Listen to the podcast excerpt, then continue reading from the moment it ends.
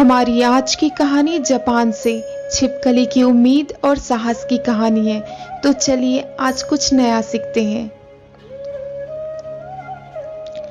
एक जापानी अपने मकान की मरम्मत के लिए उसके दीवारों को खोल रहा था।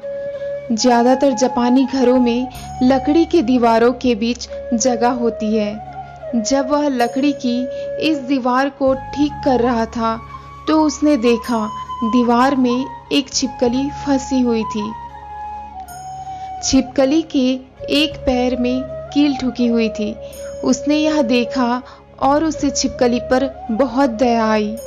उसने इस मामले में उत्सुकता दिखाते हुए गौर से उस छिपकली के पैर में ठुकी कील को देखा और बोला, अरे, यह क्या? यह तो वही कील है जो दस साल पहले मैंने मकान बनाते वक्त ठोका था।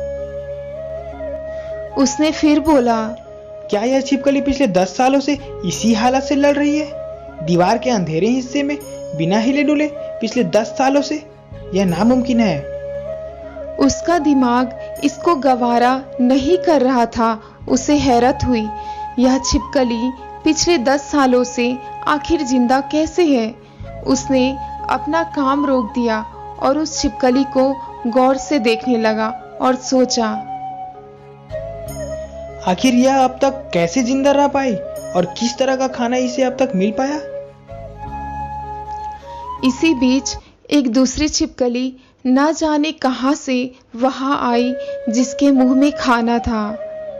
यह देख उसे आश्चर्य हुआ और सोचा यह दूसरी छिपकली पिछले दस सालों से इस फंसी हुई छिपकली को खाना खिलाती रही?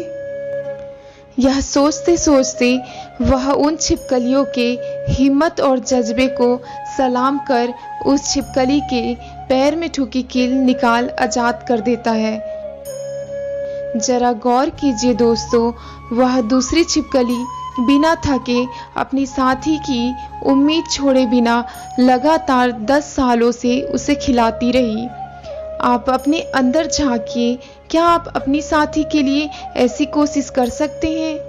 क्या आप अपने माँ के लिए, पिता के लिए भाई बहनों के लिए, अपने परिवार और दोस्तों के लिए कर सकते हैं? जरा सोचिए, अगर एक छोटा सा जीव कर सकता है तो हम क्यों नहीं कर सकते?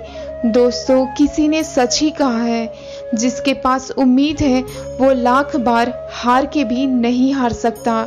हमारी इस कहानी से आपको क्या सीख मिली कमेंट कर ज़रूर बताएँ।